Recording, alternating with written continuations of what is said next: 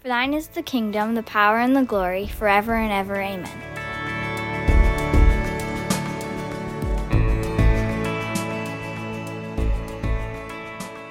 Hi everyone. Our passage today is uh, Matthew chapter fourteen, and it's the familiar account of, of Jesus walking on the water, and actually Peter walking on the water for a little while. Um, I, I love boats. I love fishing. I love. I really like anything to do with water, and and I thought. I'm going to take the liberty of, of looking at, at the four accounts of Jesus and the disciples on, on boats, or, or involving Jesus and the disciples.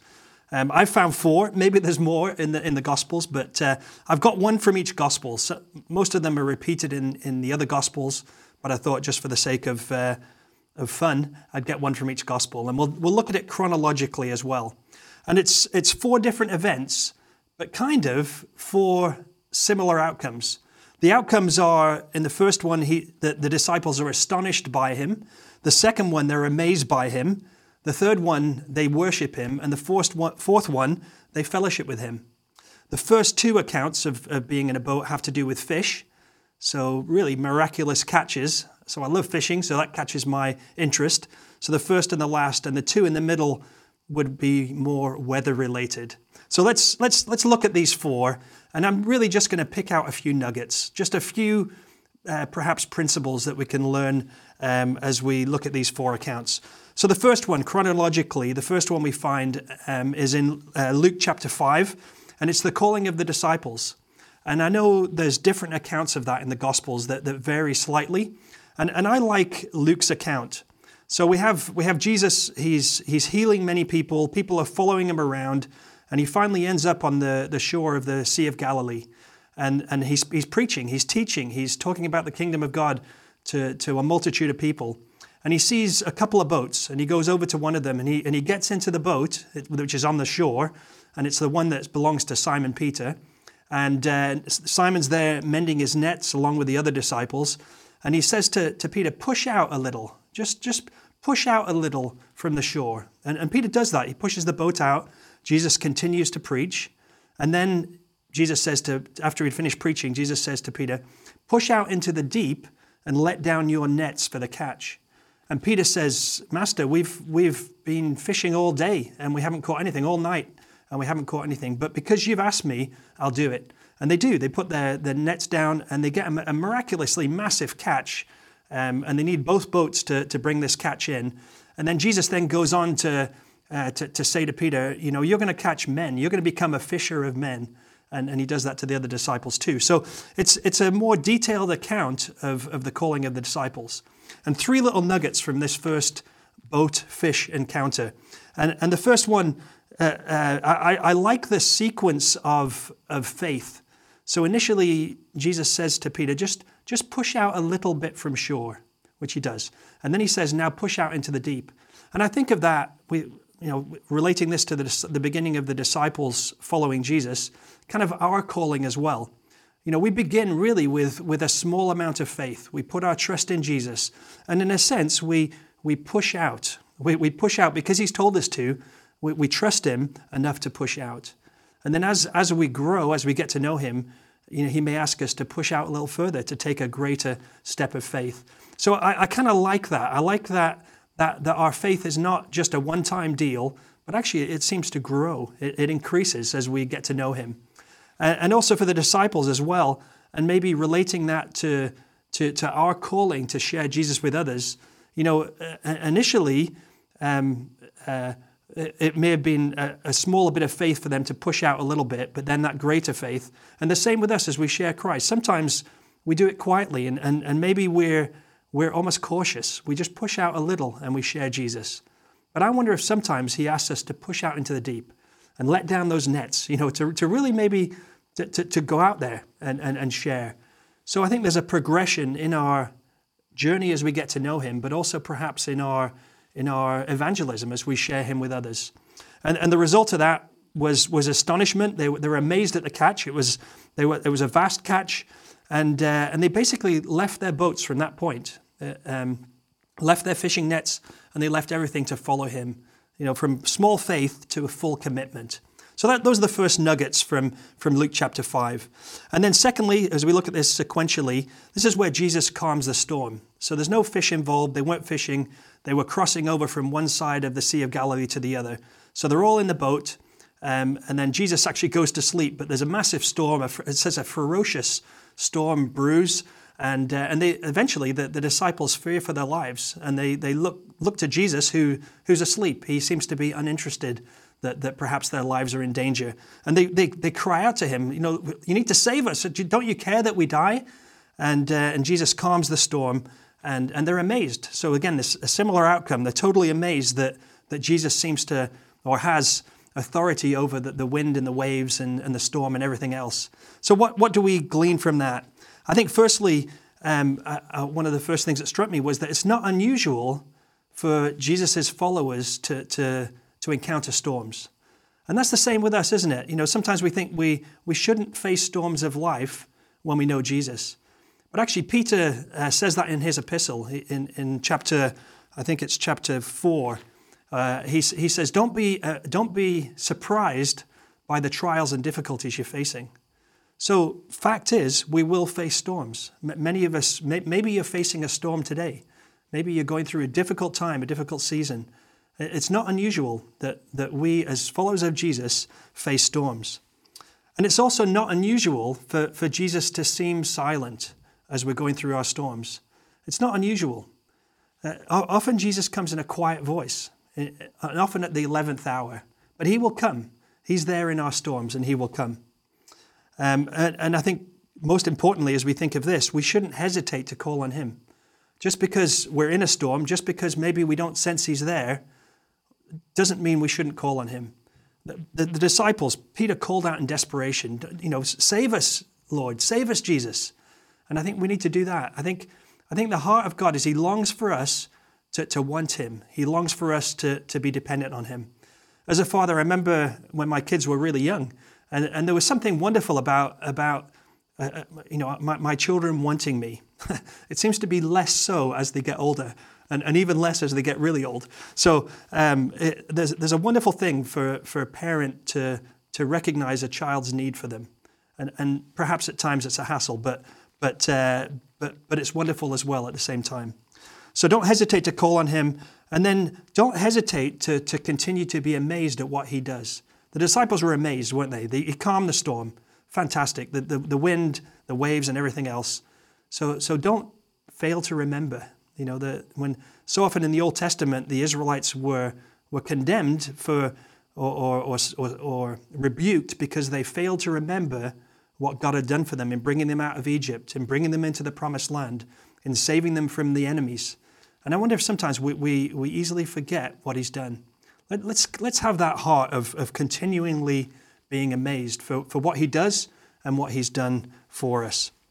Our third encounter, so this is another one to do with weather, and this is the one that uh, that, that we really come to in Matthew, in Matthew chapter fourteen, and, and it's a similar thing. Uh, the disciples, Jesus has just fed five thousand people, and uh, and he sent the disciples off on their own. They're crossing over to the other side of the Sea of Galilee.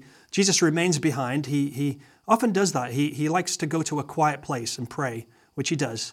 And then evening comes, and uh, the disciples now are quite a long way out. They're they're out in the middle of the Sea of Galilee, and Jesus walks towards them. He walks on the water. They don't recognize him. They think he's a ghost, and uh, it's quite windy and rough. And and Peter finally recognizes that's Jesus, isn't it? That's the Lord. And he says, "Call me Jesus, and I'll come to you." Peter gets out of the boat, seemingly walks for a while, then recognizes the wind and the waves, and he sinks and he, and he and, and he falls into the water. Jesus reaches down, picks him up, and brings him back to the boat. And as soon as they get in the boat, the wind dies down and everything's calm. And it's and it's a, another uh, time when they're amazed. It says they worship him. You know, they're, they're they're amazed that he's got such power. So let's let's just grab a couple of nuggets from. from this uh, this scenario here. And often we talk about Peter, don't we? And we, we often use that phrase, you know, if you want to walk on water, you've got to get out of the boat. But I want to look at it maybe more from, from, from the Jesus point of view. So, so firstly, Jesus comes to us in our storms. And that's so true, isn't it? You know, that he Jesus was, was not with them at the time. He was on the shore. So it's different to the other event. But Jesus sees them in the, in the storm, sees them in the wind, and he comes to them. And, and I want to encourage you that if you are going through a storm today, Jesus, Jesus is coming to you. Jesus comes to you. He's with you and wants to help you. And it, and it says that this happened in the fourth watch. Now, the fourth watch, the, the night for, for, for Jews was, was from six in the evening until six in the morning. So the fourth watch was three in the morning until six in the morning. So it was the last watch of the night. And I wonder if, if you've experienced that in your own life, that, that Jesus often comes in the fourth watch. God is a fourth watch God often, isn't he? You know, we have, he, he allows us to go through maybe three watches of, of difficulty. Um, and, and perhaps that is to test us and to try us and to, to see if we continue to depend on him and see what we're made of. Uh, but he will come to us, and he does come to us. And he comes to the disciples in the, in the fourth watch. And the, remember, the disciples didn't actually recognize him at first. They, they thought he was a ghost. They didn't know who he was walking on the water. I don't think it was something they would see very often. And I wonder if sometimes we, we're so stuck in the storm and we've got our eyes so much on ourselves and, and the difficulties that we don't recognize who he is. We don't recognize Jesus coming. He will come. Jesus comes to us. He invites us to step out in faith, as he does to Peter. He says, Peter, come, step out. Je- Jesus invites us to step out and trust him. And Jesus is there to lift us up when we fall. And I love that, because I fall so often. And, and sometimes we fall and we feel like we're a failure and he's disappointed. But I think Jesus knew that Peter would be overwhelmed by the, the storm. That's why he told him to come. Come to me. You'll fail, but I'm going to lift you up, and I'm going to bring you, I'm going to bring you back into the boat. And that's the heart of God. He's a, he's a God who restores. He's a God who's there for us. He's there in the storm, and he lifts us up. And then lastly, don't forget to worship him when the wind dies down. So they're back in the boat. Jesus has pulled G- Peter back into the boat. They're both in the boat. The wind dies down, and they worship him.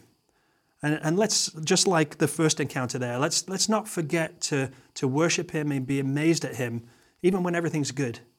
It, often we're, we're, we're great at calling on him when, when we're in the storm, but then we forget when things are good, when everything's calm.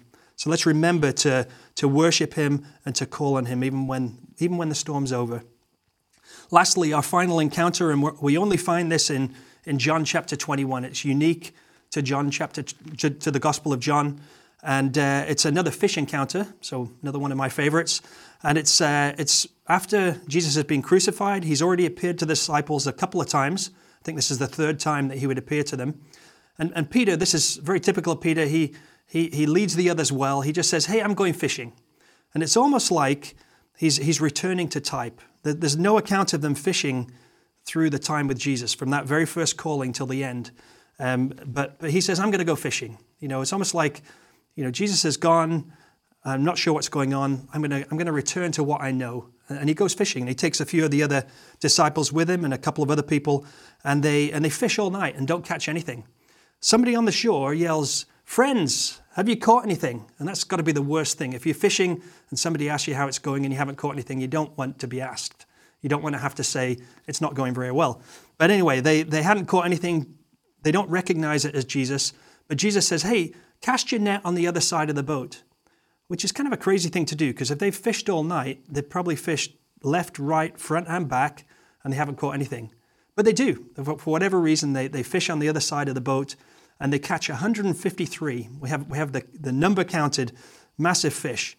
And as they're pulling it in, they're having to drag the net to the shore. They they recognize that it's Jesus. And and Peter doesn't try and walk on water this time. He just puts his coat on, jumps into the water, and probably wades to the shore. And and Jesus has a fire going. He's got fish already cooking. He's got bread there. And he gives them a wonderful invitation. He says, come and have breakfast. And it's particularly important for Peter, I think, because um, it was only probably a matter of days before that, probably less than, certainly less than forty days, that Peter had denied Jesus. He denied him at, at the point of Jesus's greatest need, humanly speaking, as he's about to be crucified. And what a wonderful invitation, a, a, a invitation of restoration, an invitation to return to fellowship. So let's just grab a couple of little nuggets here. First one is that, that Jesus, Jesus uh, is there even in our ordinary activities. This was a pretty ordinary activity. This was just fishing. This is their livelihood. And let's not forget today, whatever you're going about, that Jesus is there. He's there with you and uh, and is interested in what we're doing, even the ordinary, the seemingly ordinary. So, and then secondly, sometimes we're fishing on the wrong side of the boat. And it wasn't that they were using the wrong technique, but perhaps the timing was wrong. It, it wasn't the way the Lord wanted it to be done. And and I think sometimes we do that. Our, we, we're busy with our own activity and we don't inquire of Him.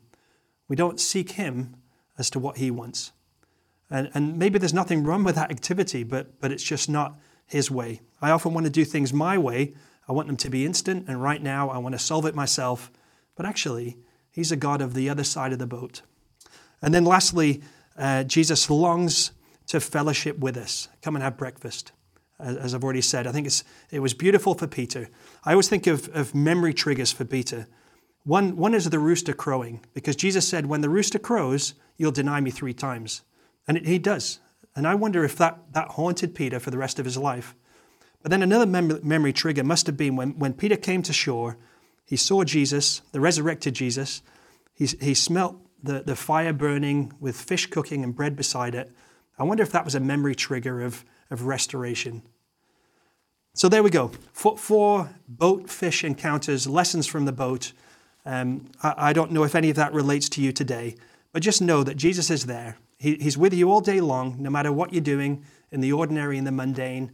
Maybe you're in a storm today. He's there. He may not, you may not notice Him till the eleventh hour. We need to call on Him. And, and He wants to, to lift us up even when we fall. So have a wonderful day. Maybe not in a boat, but have a wonderful day with Jesus. Let's pray. Father, thank You so much for Your love for us. Thank You for, for Your word that, that so clearly um, is applicable to our life today. Thank You, Jesus, that You love us, that you, you see us even in the difficulties and in the storm. Thank You that You see us in our mundane, ordinary lives and that You're with us. Father, I pray that You'll give us the courage to call out to You, to be dependent on You in our times of need, and to trust You, um, and, and to return to You as You offer Your hand of fellowship when we fall. In Your name, amen.